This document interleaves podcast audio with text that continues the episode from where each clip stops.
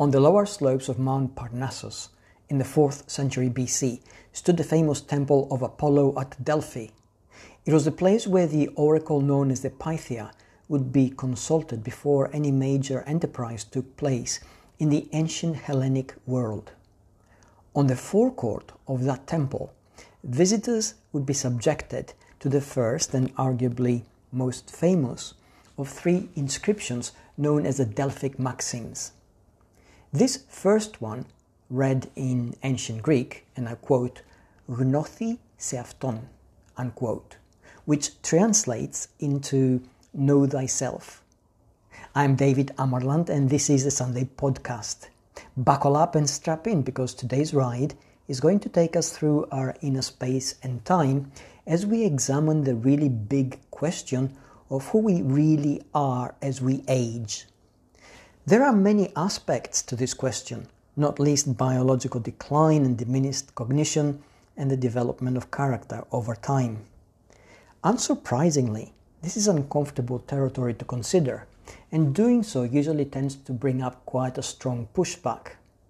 There are people whose experience of other people will make them swear blind that people do not change, that character is defined at a certain age in life, and that who we are is who we are no matter how old we happen to be afterwards.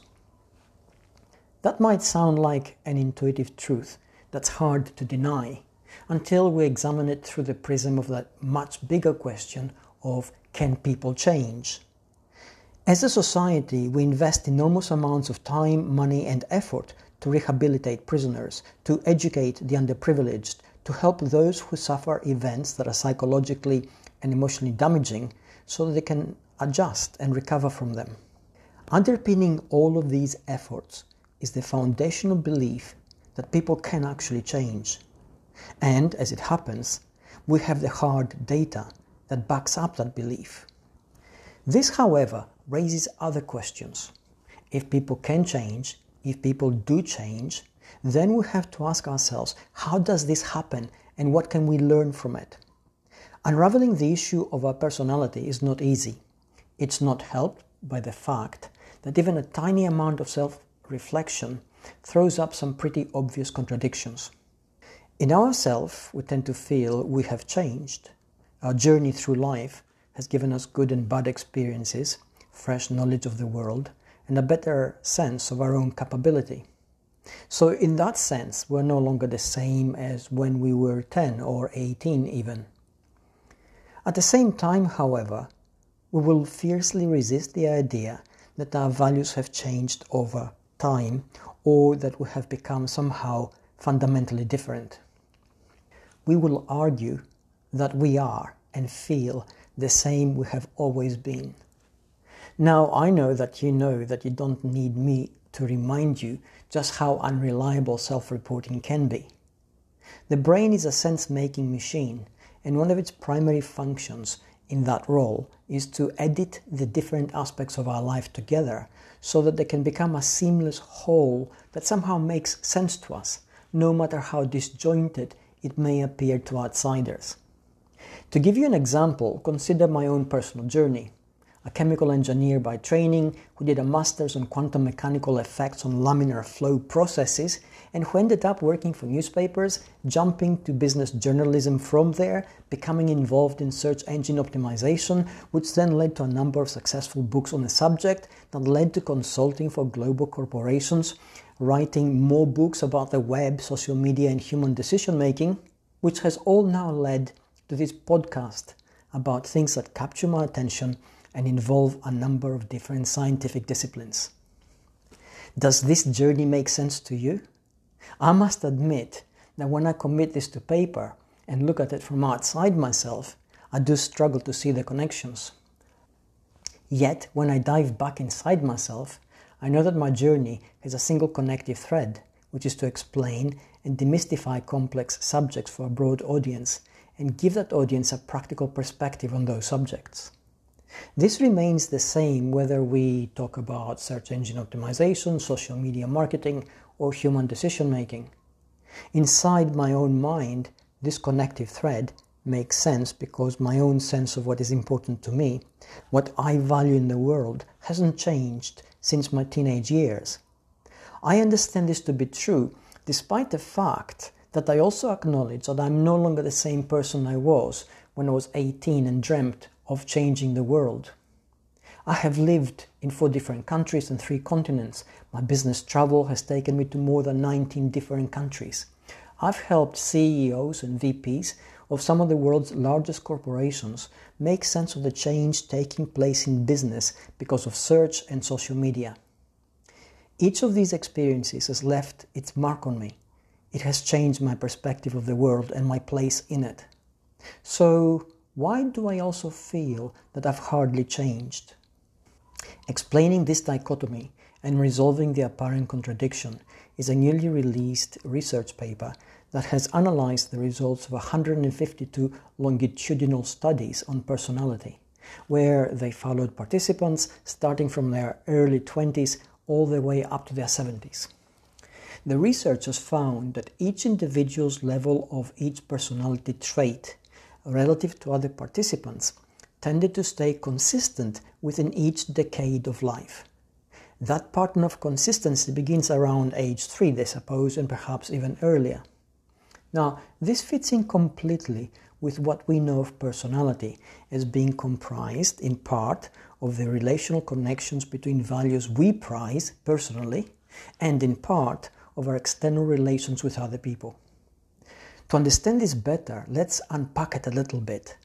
My own personality, according to science, is the result of what I value internally and what I value externally. Suppose what I personally value is personal freedom, community values, societal cohesion, and external stability. What I value externally is the way that my work and who I am inside affects those around me and helps me feel part of a greater whole. In that respect, my constant acquisition of knowledge and experience as I age is likely to make me feel different about such things as social status, personal wealth, self importance, societal change, and even law and order. This means that the part of my personality that comes from weighing the importance of external factors is bound to change as I age. But is the same true of who I think I am inside myself? Well, yes and no. Research reveals that consistency in who we are inside ourselves is not equivalent to being exactly the same all the time. A shy three year old, for example, behaves differently to a shy 20 year old. The shyness, however, will not go away with age. Psychologists call the process of change in our personality maturation.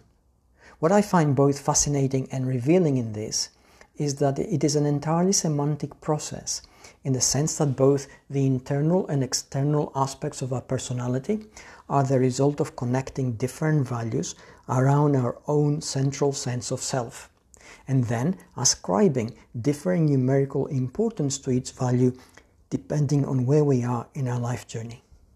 The external world is in constant flux.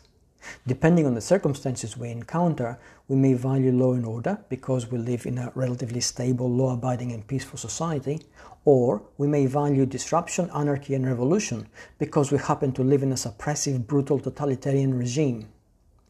These two examples are at almost the opposite ends of the spectrum of human behavior, and yet they can each be contemplated with the same degree of acceptance by two people who exhibit the same inner characteristics. This suggests that our inner journey is consistent in the values that create it, even if the importance of each value relative to the other values may fluctuate a little with time. This is exactly what happened with the Lothian birth cohort, a group of people who had their personality traits and intelligence examined in June 1932 or June 1947 when they were still at school. At the time, they were around 11 years old. When they were tracked down and studied again, they were given the exact same personality tests, and by then they were in their 70s and 80s.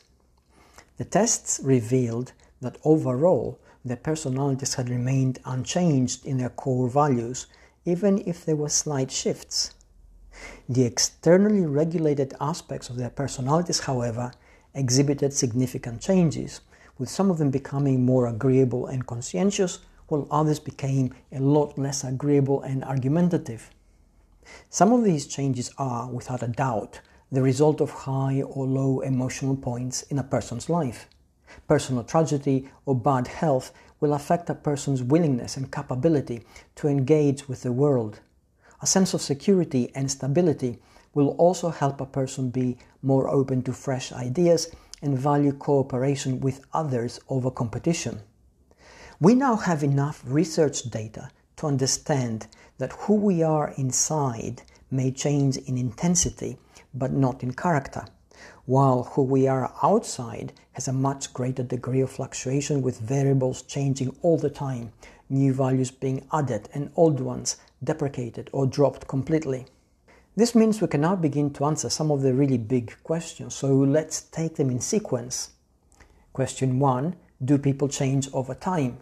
The answer is yes, they do. A classic example of this is a loving couple where the partners forget to remain in tune with each other. As they acquire different experiences that are not shared and weigh the value of these experiences only for themselves, they find that over time each person develops differently and they end up drifting apart because there are no longer common values and understandings holding them together. Question 2 Can people change? The answer is yes, they can. Prisoners whose actions were the result of personal circumstances can be rehabilitated because they learn to see themselves differently in relation to the outside world and other people. Drug addicts who chose addiction as an escape from reality can learn to apply mecha- mechanisms that enable them to cope differently with stress. The fact that we can handle the external aspect of our personality allows us to grow and learn to behave differently. We need to remember, however, that because our inner values are still intact, all we can do with them is learn to manage them better. This is why recovering drug addicts are always in recovery and rehabilitated prisoners have to consciously choose to behave differently. Final the big questions, question three, is Does age degrade our personality? To some degree, it probably does. As we experience biological degradation, it becomes harder to retain the stability of who we are and how we feel. This is why it is important to strive to be healthy, active, and engaged with the world, regardless of how old we are. The main thing to take away from all this, of course, is that deep down there's a core set of values that define each person. We don't always understand these values, why they're important to us, and how much we prize each one. This is why we often struggle to explain who we are. The external aspects of ourselves are plain to see. We each are husband, wife, son, daughter, doctor, scientist, engineer, mechanic. The list goes on and on and on, and each label comes with an attached set of perceived values and expectations that we use as a guide to our behavior. Self reflection, introspection, and deep self analysis are harder to do, and they make us feel uncomfortable, so we usually tend to avoid them. Yet, it is only by practicing them that we can reach that understanding of self that the Delphic Oracle asked all its visitors to achieve. To know ourselves truly is to understand what is important to us. Understanding what is important to us gives us greater clarity in our direction in life. Being able to see where we're going helps us prioritize our actions, which helps us better control our emotional, physical, and psychological resources. This makes our life a lot more focused, better, if not necessarily easier. Above all, this approach makes life more meaningful. A meaningful life allows us to manage stress better which means we tend to feel better overall.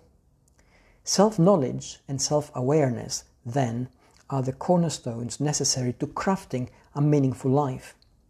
A meaningful life is a life well lived, and that is what any of us can truly hope for. If you're ready to take the dive and peel back the layers of your own personality, it all begins with that simple question Who are you, really? I'm David Amerland, and this is the Sunday Podcast. Thank you for listening.